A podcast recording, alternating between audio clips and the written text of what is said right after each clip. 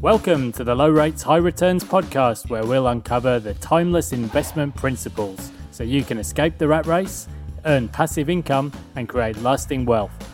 I'm Pete Wargent, investor and financial coach, and I'm joined by Stephen Moriarty, private investor and the co author of our new book, Low Rates, High Returns. In each episode of this podcast, we talk about the crucial concepts around managing your own money, how to invest, when to invest, and the key lessons we've learned along the way about generating passive income. The things we discuss in this episode shouldn't be taken as financial advice, and we recommend you reach out to a licensed professional advisor who can help you with your unique circumstances. Enjoy the show!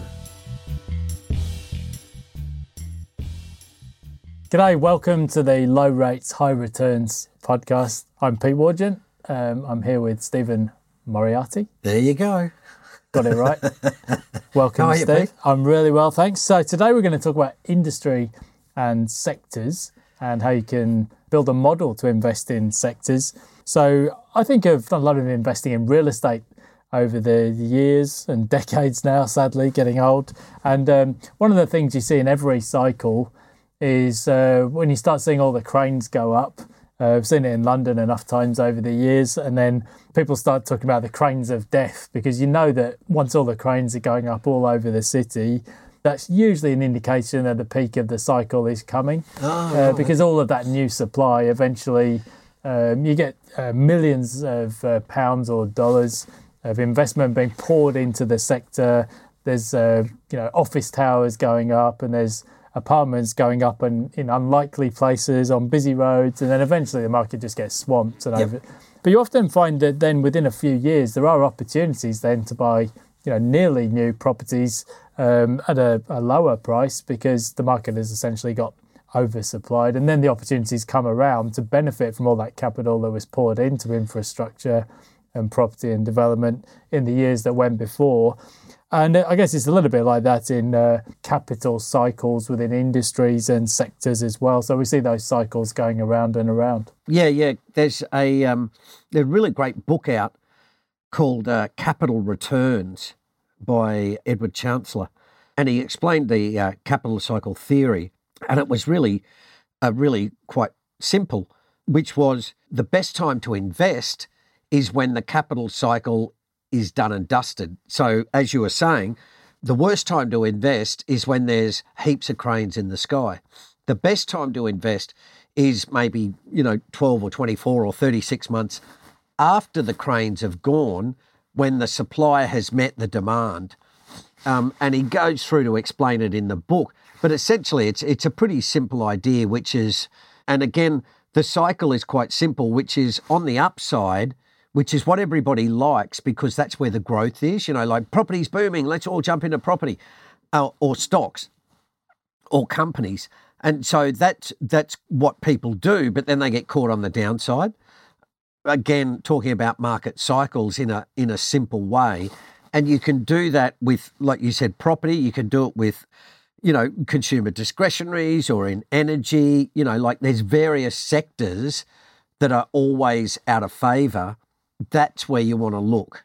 Yeah, so you get all these themes that come around. Uh, so years ago there was, you know, green energy, and Yeah, yeah. renewables, and then solar panels. But I guess the the problem is if you pile into an industry or a sector when everybody's talking about it, you're almost certainly going to be You're too uh, late. paying a premium, Yeah. and you've missed. Yeah, you've missed the the opportunity. Yeah. I think uh, you know if you're looking to invest in industries or sectors, it's actually much harder in some ways uh, to be contrarian and invest in what is not popular. Uh, but if you look at um, you know some of those books over the years, like uh, Siegel, for example, and they, Yep. they've basically shown that uh, you know by if you invest in technology, you know at the peak of the cycle, and everybody's in, you know, talking about the new technology, and you know, you can pick some of the great companies, you know, some of the greatest companies in history, but if you pay top dollar for them, they, they can end up being rotten investments, and you'd have done much better investing in, you know, the simple stuff like The out of favour stuff. Exxon Mobil Yeah, or yeah. something that was less in favour at that time. Not because there, there was any dynamism there or there's better companies, simply because you just didn't pay too much for it. Yeah, we, we talked about in the previous podcast is we talked about simplicity you know, try to keep it simple and have a simple model. And we predominantly talked about the market itself and a sort of the, the philosophy behind simplicity, so to speak. In reality, you can do that. You know, if people say, well, what's an example? You can do that simply by looking at sectors that are out of favour. And these days it's beneficial because you can do it with ETFs, uh, particularly in the US, because they've got a big enough economy to have lots of different sectors, more so than Australia. And at the moment, 2020, you know, energy's been pretty cheap, has been for a while. It's now having, uh, you know, the other day I saw Chesapeake Energy has gone bankrupt. Shale oilers are now starting to go bankrupt, which is going to reduce supply. And eventually demand will come back or supply will come back to meet demand. That's when you want to start investing in oil. Now, you can be like me and get in early um, and maybe go down a bit. You can rebalance and do that. But my main point is, you know, I'm not an expert on the energy sector. Quite frankly, I'm not an expert on any sector. But if you've got if you've got an, an investment opportunity that again is based on simplicity, which is, for example, there's industry CAPE ratios. All right, I'll pick the cheapest three and, you know, I'll put some money into those because that's going to be a lot more beneficial than, as you pointed out before, is trying to buy at the top of the property market or the top of the cycle in any sector. And so it's a little bit of an issue about timing, but it's also basically, again, just keeping it really simple by saying, I buy the cheap sectors. That's it. That's all I do. It's no more complex. I don't. I don't favour the IT sector over the information uh, over consumer discretionaries or real estate. I don't make subjective judgments as to energy's awful. Well, yeah, because there's so much, you know, blah blah blah. Listen, these are the bottom three or the bottom four, whichever whichever you like, and then just simply invest in them in an asset alloc- with a sensible asset allocation. Systematic approach. So Yeah, yeah, yeah. And focusing on the numbers, not the stories. So, Yeah, yeah. Yeah. So I mean, energy. If you went back, um, you know, 15 years ago, all of those energy companies, the, the biggest market caps and very popular. Energy had six great years, followed by six terrible years Yeah. now. And of course, you know, the narrative now is, you know, energy, you know, oil, you know, all these sort of negative stories. Uh, but of course, now relatively speaking, much cheaper. And as you touched on there, really important point. If you went back to you know Ben Graham's day or decades ago, you would have had to go around saying, right, do I buy shares in? Yeah, yeah. t- today, you would be looking at it saying, well, do I buy BP or Shell or ExxonMobil, Schlumberger? You know, you, um, you don't need to overthink it these days because you Yeah. can simply buy an ETF that maybe owns the top 100 companies in the sector, problem solved. Yep. And of course, uh, some of those, as you mentioned, some of the um, companies within the sector will drop out. Uh, but that in itself is actually um, will become in time supportive of the oil price and of you know the energy sector more broadly. Six bad years will um, will eventually be followed by better returns. So yeah, you can use. Sorry, Pete. Just before you go on, you can use that with styles as well, which is you know value and growth. I use the sector strategy, and I use styles as well, and I really like them simply because they. Historically, it's worked. I've done the back testing, and I'm, I'm living proof of using it, and it works. And it simply says, it, it in my mind, it's always so much easier if I buy a small cap value ETF, right, in the US market, rather than say, I'm trying to pick a small cap value company, because that's not my forte. I'll admit that straight up. Now, there are people who are really good at it, and that's fantastic. But to me, it's really simple for most of us just to say, look, that's cheap, I'll buy it right? And put your head on the pillow knowing that there might be a period of underperformance, but it's a lot less worrying than it is about having a company that continues to underperform. You know, I always get nervous when it's a bit like, uh, it's continuing to underperform. Yeah. well, you start maybe. doubting yourself. Oh, you know, maybe their debt's a problem. Yeah, maybe yeah. there's a- What, what don't I know that, you know, Yeah. might be the issue? And you might be wrong, but it just feels more comfortable if you're a, a sort of simple investor that says, listen, I just want to, you know, rebalance every six months or, you know, 12 months or something. Yeah, well, you already already said, you know, uh, I got into energy earlier in the year. It carried on falling for a bit, but I thought, well, you just look at it and say, well, are the top 120 companies Yeah. uh, in the world in energy going to go under? Probably not. Probably not. You know, I can probably feed a bit more in, and there's a lot of peace of mind in that approach. So it's almost Yes. like a rolling sectoral rebalance model. Yeah, yeah. Um, so you, you buy the cheapies. Uh, you don't focus too much on the stories. You just look at the numbers, and when, they're, when they're no longer cheap, uh, peel some off. Yeah, it's like the Ben Graham strategy we talked about in a few podcasts beforehand, you know, where Ben Graham basically said, look, just buy the cheap companies, buy 30 of them, five will go broke, uh, 10 won't do much, but 15 will really kill it and that'll make up. And it's the same with the sector stuff where you can say, just buy the cheap ones. And the benefit I also I say to people is, look, you can buy them and turn them over every 12 months. If they're still cheap, put some more money in. Why? Well, because we know they're probably going to mean revert. Now, people will rightly say, oh, yeah, but energy had, you know, a really bad six years. But go and have a look at the return in 2016. The ETF from, I think it's 212 to 15, don't hold me to it, was pretty bad. But in 2016, it jumped about, I think, 30 odd percent. So that's when you'd say, right, now it's time to get out and look at another cheapie. So what I'm saying is, the what I found over my investing career is with companies, it's it's just always a bit, you know, you hear, reg- oh, ah, I sold out too early, you know, oh, I sold out too late, or I didn't buy early, or I didn't buy late. Whereas I've always found with with the sector stuff that it's a lot easier because you know, yeah, you sort of get you might get some regret where you go, oh, and the, next year it went up, but you'll also find that if you hold it long enough, it's going to go down. That's how they get the average return, you know. And if you sell on the up, you're doing it properly. Yeah, it makes a lot of sense, and it, as you said, there's a lot more peace of mind. You know, if you're dealing in individual companies, it can be done. Uh, and uh, was it Dave Dreman as well who took a, Yeah, a yeah. similar approach? Well, Yep. let's, let's find some of those low low PE companies from each sector. Yep. But these days you don't have to. You can simply buy the ETF and uh, a lot more. Well, it's just a very simple approach essentially. Buy the cheap ones, and when they're no longer cheap, take a profit. And thanks very much. And put them into the next cheap one. Now, one of um, your favourite books, Geoffrey West, you know, he's written on scale. Yes. Uh, now, we've got no way got enough time to go through some of the stuff that he covers in that book on uh, In the beginning, yeah, biology and demographics Yeah, and yeah. population.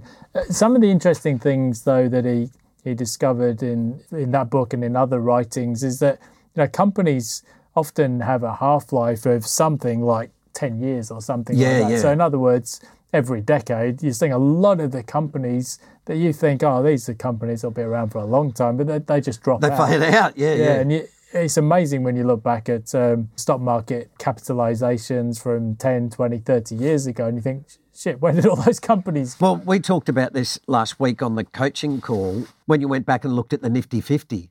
You know, Kodak, Xerox, names to me were like, my God, you know, they've all they've all gone. Yeah, well, if you went down to Pic- Blockbuster. Piccadilly Circus, you know, the you know, it was all it was Japanese yeah, yeah, yeah. technology companies, Yep, bang, yep. bang, bang.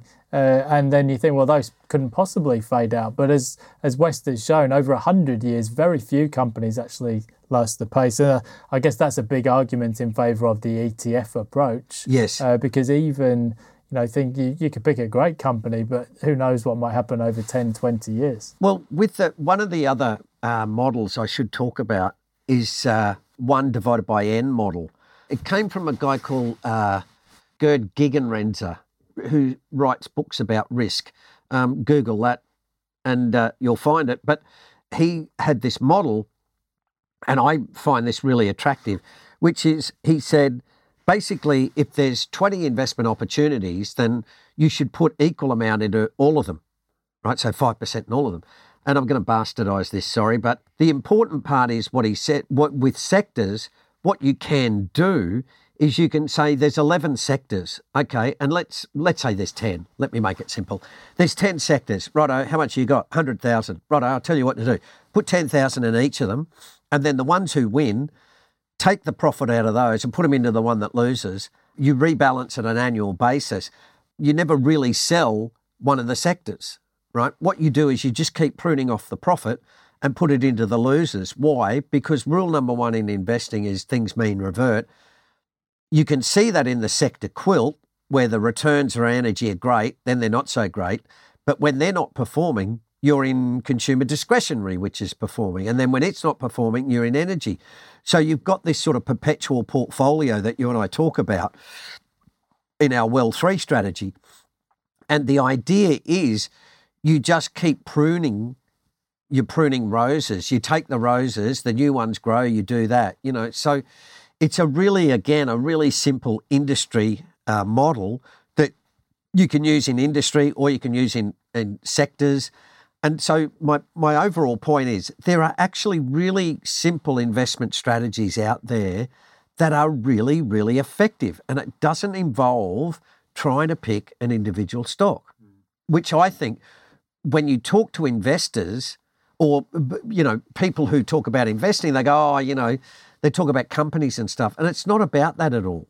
You know, there's some really simple stuff about investing models that really, really work. You know, Dreman, you mentioned before, was one of them where he said, you know, go to the really awful industries, buy the best company. Bingo.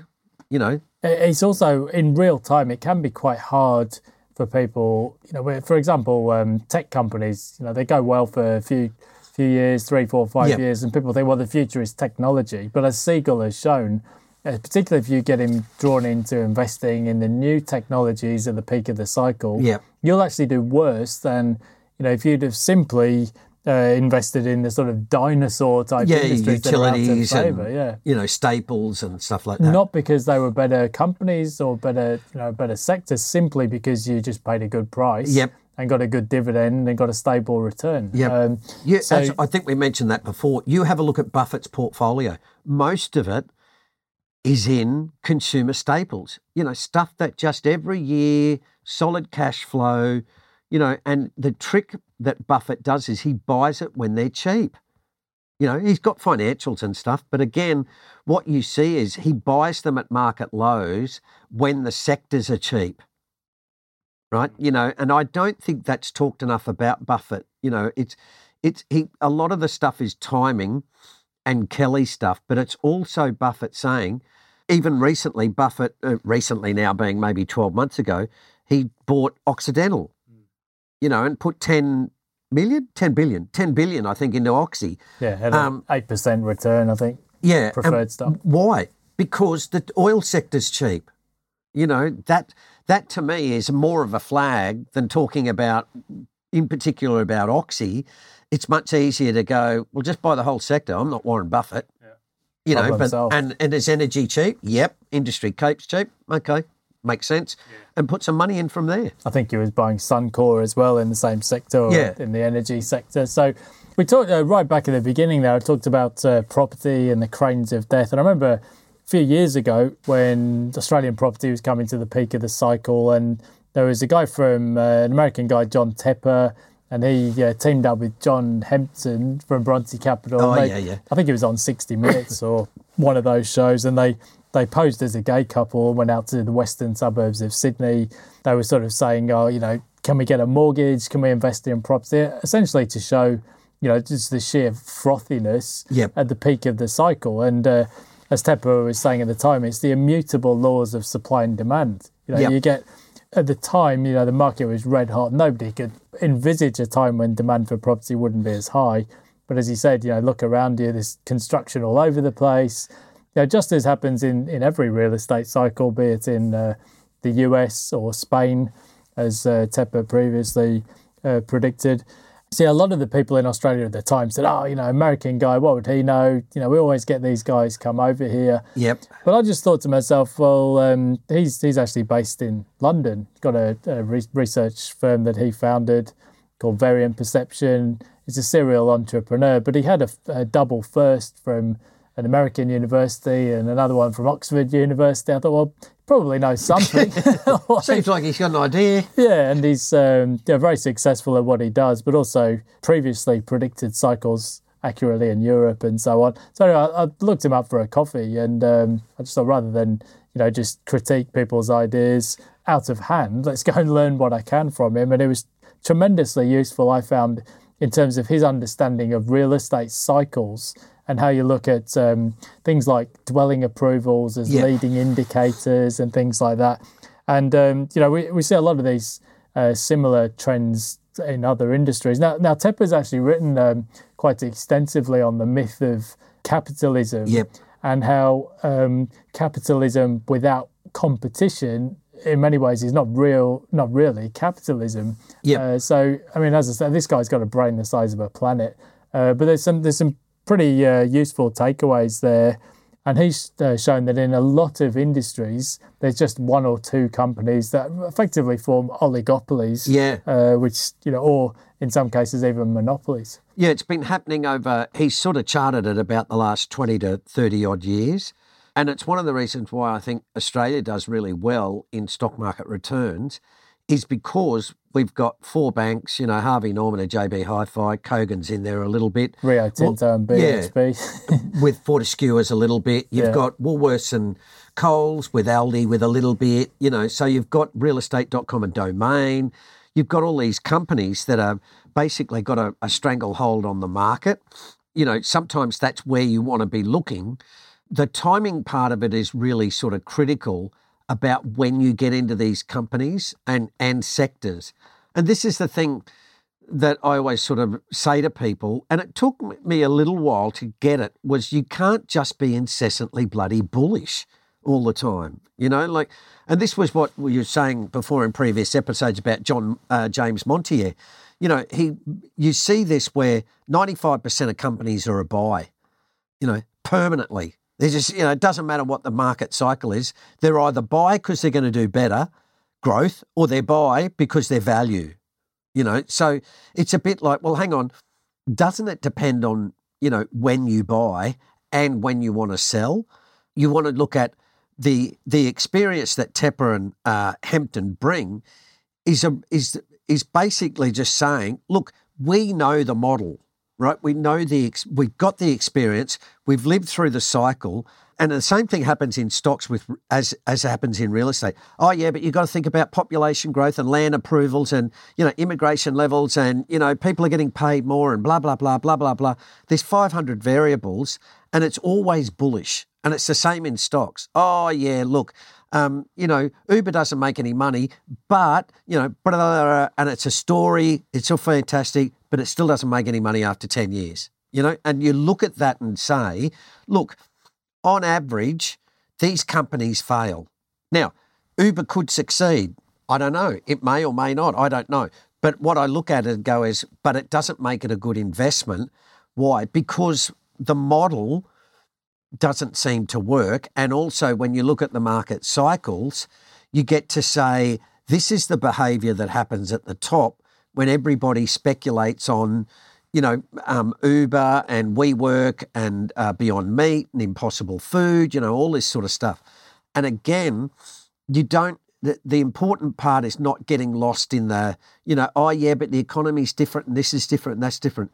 It's really just the simplicity of three or four variables where you go retailers into the market, tick, you know, buying companies that are worth nothing, tick, um, you know, incessantly bullish, tick, you know, and it's like, right.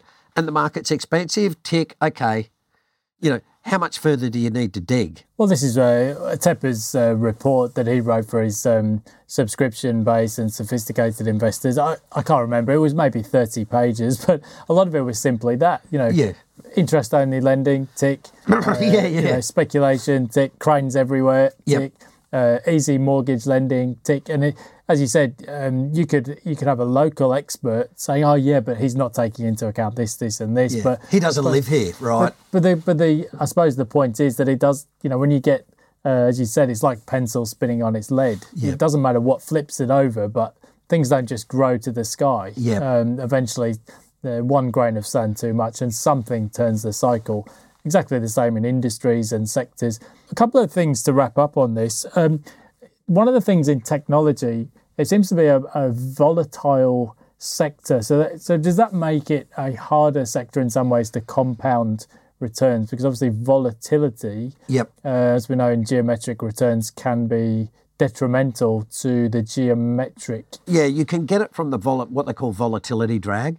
Um, excuse me, and it's just simply again saying information technology is, I, I think, really, really hard to pick. Now, I'm not an expert at it, so, you know, I can't really comment on that part of it. All I can comment on and say is, as a relatively, you know, inexperienced investor in information technology, when you look at the the the basics of it, it's it's you're basically prince or pauper. You know, you either pick Amazon or you don't. The the volatility is quite high because it goes in and out of favor. The easiest solution, though, is again what we were talking about earlier with the industry strategy is to go when it's down, pick it, because it's probably going to go up. If it's up, sell it. Why? Because it's probably going to go down. There's the way to miss volatility drag, you know, over the long term. And again, I think we talked about this in the last series, you know, where we said people are always like, oh, over 10 years, X did X and X did Y. You know, it's like, listen, I would rather buy and sell turkey five times over the last 15 years, where you, I think, if I remember correctly, you made about 250%, rather than mm. held turkey from go to woe, you made 1%. You know, tax me on that any day of the week. Yeah, there's, there's, there's some really important takeaways there. So the the simplicity of simply buying the cheapest sectors and industries. Yep. You know, you you look at it and go, well, surely it can't be that simple. Well, yes, it yes, is. it is. uh, but I suppose you do have to be able to be contrarian and see beyond the stories and actually just look at the numbers. And I think from you know from Chancellor, you've got to say the when you look at um, industries and sectors, you've got to focus on not just the um, the the demand, but also the supply. Yeah, yeah. And that's what can knock over an industry or a sector. So just like Tepper with the cranes everywhere, he's saying, well, look, yeah, there's lots of demand for property at the moment, but look at the supply. Yes. And it's exactly the same uh, or very similar in industries and sectors. Um, you, you, there may be a lot of demand in a certain sector or industry, but if there's supply as well, um, that can trip you over. So hence the the focus on buying low and just taking profits off and selling high or rebalancing. Yep, absolutely. A book we haven't really touched on there, but uh, O'Shaughnessy on uh, Yep. uh, a couple of decades ago now, but what works on Wall Street, and you know, simply what he found was well, pretty boring stuff. PE ratios, Yep. price, Certain price factors to work, book, yeah. price to sales. Yeah. A lot of things which get ignored at the peak of a cycle. Uh, it sounds boring in some ways, you know, the old fundamental, you know, looking at cheaper companies and cheaper sectors. Uh, but you'll find that stands you in much better stead uh, than trying to uh, uh, invest. In fact, um, as Siegel has shown, investing in growth itself can be a trap. Yeah, yeah. Simply because you pay too much. and often and often is. And that was the thing O'Shaughnessy sort of looked at and said, what are the factors that are best for particular industries? But the point I want to make is you can actually only you only need three or four things to look at and you'll do just as well as somebody who reads the Encyclopedia Britannica about oil or you know so again signal and noise you know correlation of information and Michael Malbus- Mauboussin in um, the success equation talks about this and you know you you get a false sense of security because you think you know what you're talking about even I do but you realize that simple models actually work and it's like oh okay so I didn't really need to read 20 years of annual reports all I needed to go was the sector's really cheap this stock's really cheap or this industry's really cheap oh okay I'll buy some Yeah, Because- it's a good case in point. The energy ETF goes from 60 to 20, and you think, well, probably worth a few dollars. Yep. And you think, well, there's got to be more to it than that. Well, not really. you know, There's if just- you're if you're buying the top, you know, hundred or so companies, you know, and you, you're buying them for much cheaper than you could a couple of years ago, that's a really good starting point. Yeah, there's a just one final point. There's a really good thing I read ages ago about what you find is you often look at a company and then find reasons to buy it, you know, and then you Oh, try we've to all work. done that. Yeah, yeah. Yeah, you start. Uh, you almost think, right? I've, I've bought the stock. Now I'm going. Now, to yeah, now I'll go and do research. the George Soros method. Um, but also, what he was saying was, what you really want to do is look at the expected return. You know, if it's got a high expected return, well, you should probably have a look from there rather than say, I really like Microsoft, now I'm going to justify buying it. And and when you think about it, that idea of let's just look at the ones that have got a really high expected return, whether you use a, uh, an enterprise value or, you know, a simple ratio, PE ratio, for example, what you're doing is you're actually decreasing your subjectivity, right? So you're getting closer to a sort of quantitative model that says, I don't know what this company does, but it looks really cheap. Oh, it's got low debt. Okay. This bit, that bit. All right. Okay. That'll do me fine. Mm.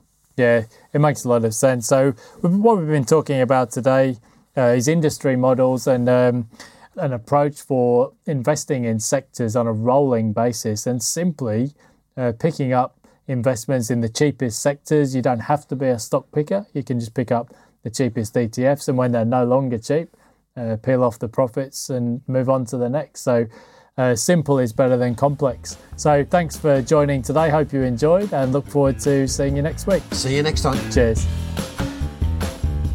Thanks for listening.